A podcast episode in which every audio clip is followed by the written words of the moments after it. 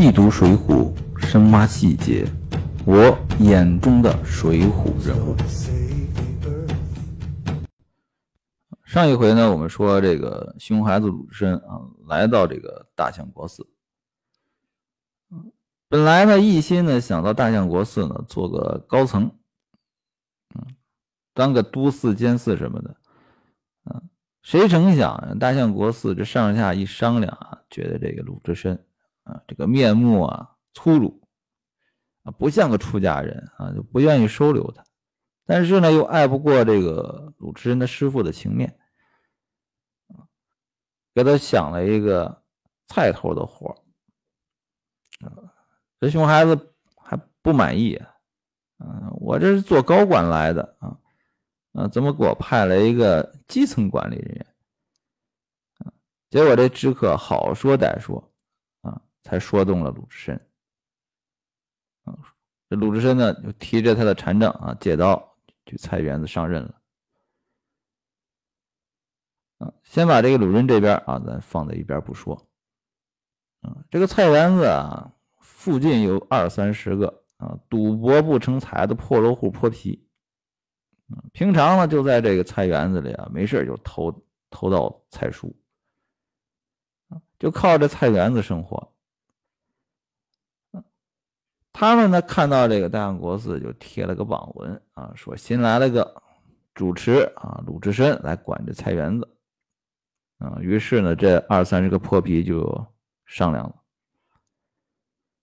了，咱们呢趁这个和尚新来啊，寻他一场不是啊，一顿打下头来啊，这以后啊，事情就好办了。那怎么打呢？想了个歪主意啊！咱们呢就假装啊去庆贺他上任啊，给他骗到那个菜园子有个粪池啊，骗到粪池边上啊，抓着他的脚啊，一下给他掀到粪池里啊，耍耍他。嗯，这主意想好了那破皮也是倒霉。啊，他没想到这次碰到谁？碰到了鲁智深。啊，这鲁智深呢，在菜园子里啊，正在那看风景，就看见这二三十个泼皮啊，提着果盒啊、酒礼啊，笑嘻嘻的啊，嬉皮笑脸就过来了。说了啊，闻知和尚新来主持，我们这个邻居街坊啊，都来庆贺。啊，这破皮当中有两个打头的啊，一个叫什么过街老鼠张三啊，一个叫做青草蛇李四啊，都是有魂号的人物啊。其实这个中国的传统小说，包括我们现在的武侠小说啊，都很有意思啊。这些这个呃小人物啊起的这魂号啊，真的是很敷衍啊啊，因为这个魂号啊，就是大家都这样叫他啊，我们叫绰号嘛。你看那那些主人公们啊，你说托塔天王晁盖啊，及时雨宋江啊，小李广花荣啊，你看这名字起的，这绰号起的多好啊！到了这些这个小人物上啊，你看这起的啊，多敷衍啊！什么过街老鼠张三，基本上一看这绰号就知道，哎，这些家伙们走不远。那这两个打头的啊，要把这个鲁智啊引到这个粪池边上啊。于是呢，他俩人呢就在这个粪池边啊那点就跪拜这个智深啊。那鲁智深呢一看，哎呀，都是街坊四邻啊，都来庙里啊屋里面坐啊。结果这这俩就不起身啊，就等着这鲁智深过来扶他。这鲁智深呢。斗争经验多丰富啊！那心里就有点疑忌啊。这伙人啊，不三不四，又不肯近身前啊，莫不是要戏耍洒家？啊，这些厮到来捋胡须，俺且走向前去，叫那厮看洒家手脚。那熊孩子鲁智这个好奇心啊，真是重，他看出来就不对劲了。嗯，但是呢，还非得我过去看看你到底搞什么鬼啊，这就是艺高人胆大啊，外加这个好奇心爆棚。这鲁智深呢，大踏步就走过去了。哎，这张三李四啊，这心里暗喜啊，嘴里就嚷道啊：“小人兄弟们特来参拜师傅啊！”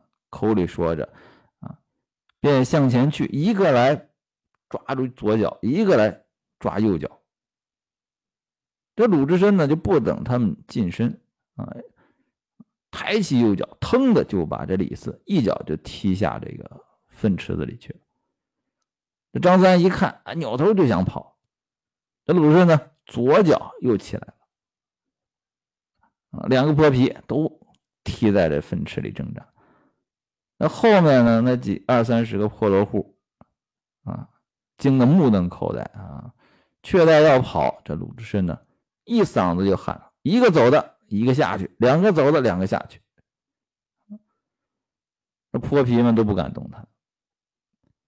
啊，按说这个踢到这个粪池里啊，用现在话说叫什么啊？伤害不大啊，侮辱性极强。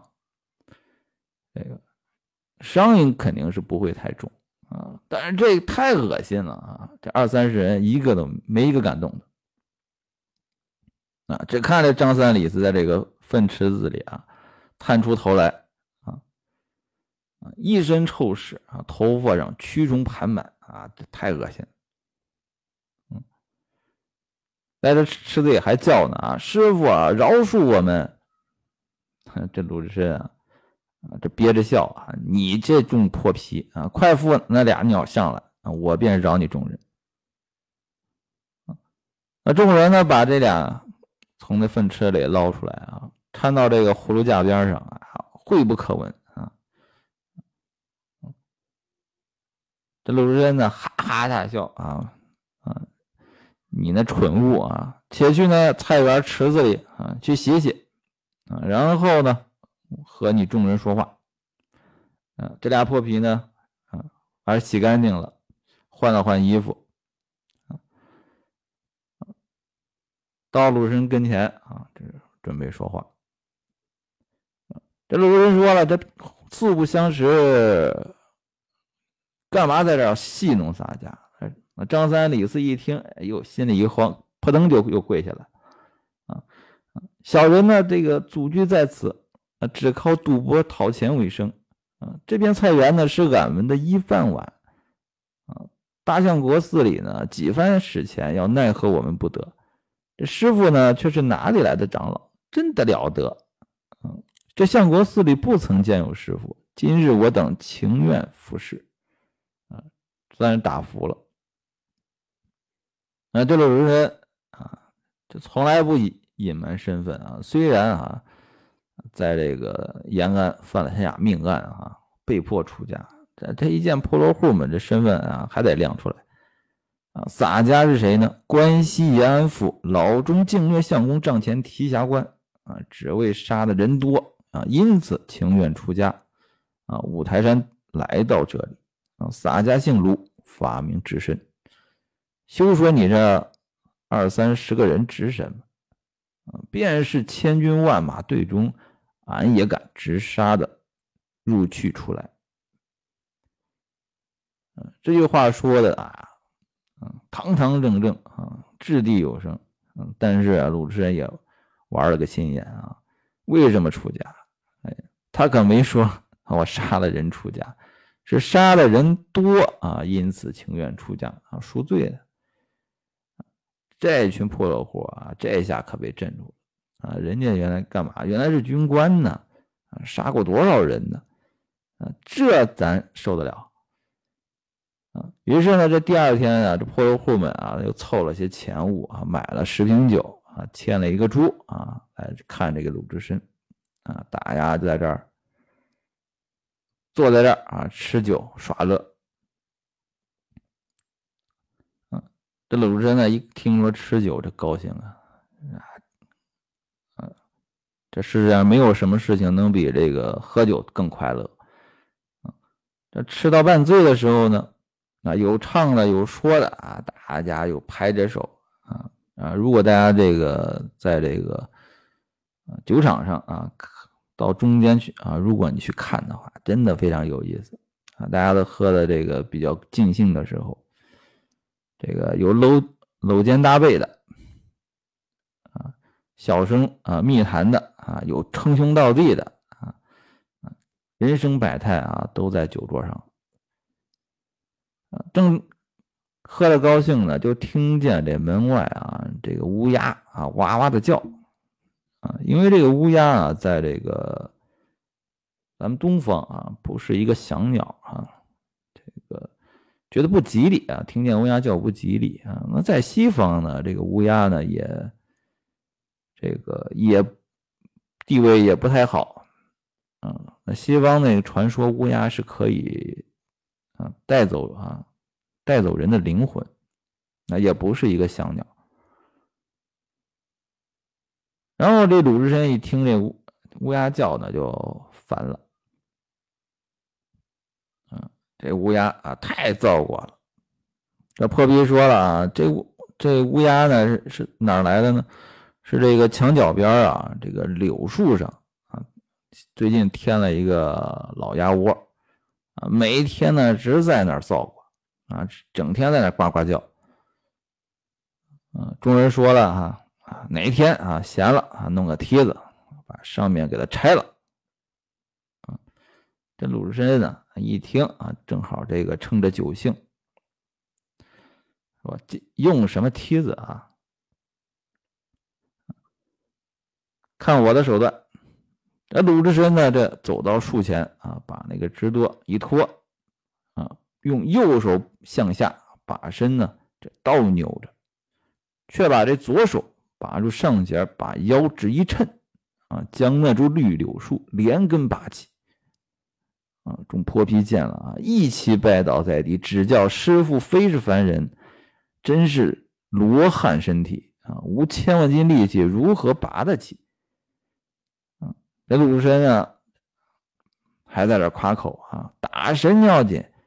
明日都看洒家演武使器械，啊，众泼皮呢，当晚就各自散了，啊，结果从明天开始啊，这二三十个破落户啊，见这个智深啊，武艺高强啊，性格豪爽啊，每天呢就弄点酒肉啊来请智深，啊，看他呢演武使拳。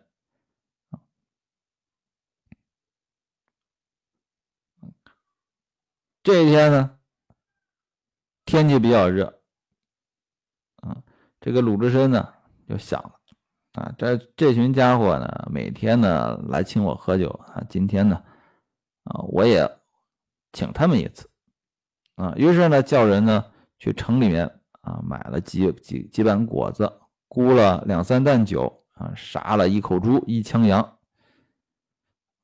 啊，然后呢。把这酒席安排在哪儿呢？就安排在这个绿槐树下面，铺了芦席啊，大家就席地而坐，吃饭喝酒。那泼皮们还说了啊，师傅啊啊，前几天呢，看师傅这个拔柳树、倒拔垂杨柳啊，又练了好好几个拳脚啊，从来没见师傅啊使过器械啊，让我们也看一看。鲁智深呢，这也是趁着酒兴啊，就把自己的那个混铁禅杖啊，六十二斤的混铁禅杖就拿出来了。啊，众人一看啊，吓了一跳。我天，这两个胳膊这没有水牛大小的力气，这如何使得动？你想啊，六十二斤的禅杖啊，那杆儿啊得有鸡蛋粗细，这看着就闪瘆得慌。这鲁智深呢，啊，耍起禅杖啊，刷刷的使动，啊，浑身上下没半点差错。众人看了，一起喝彩。啊，正耍的高兴啊，忽听呢，墙外面有一个官人看见，喝彩，端的使得好。这鲁智深一听，哎，这是谁？啊，谁？在看鲁智深使禅杖，这人正是林冲。后事如何，我们下回分解。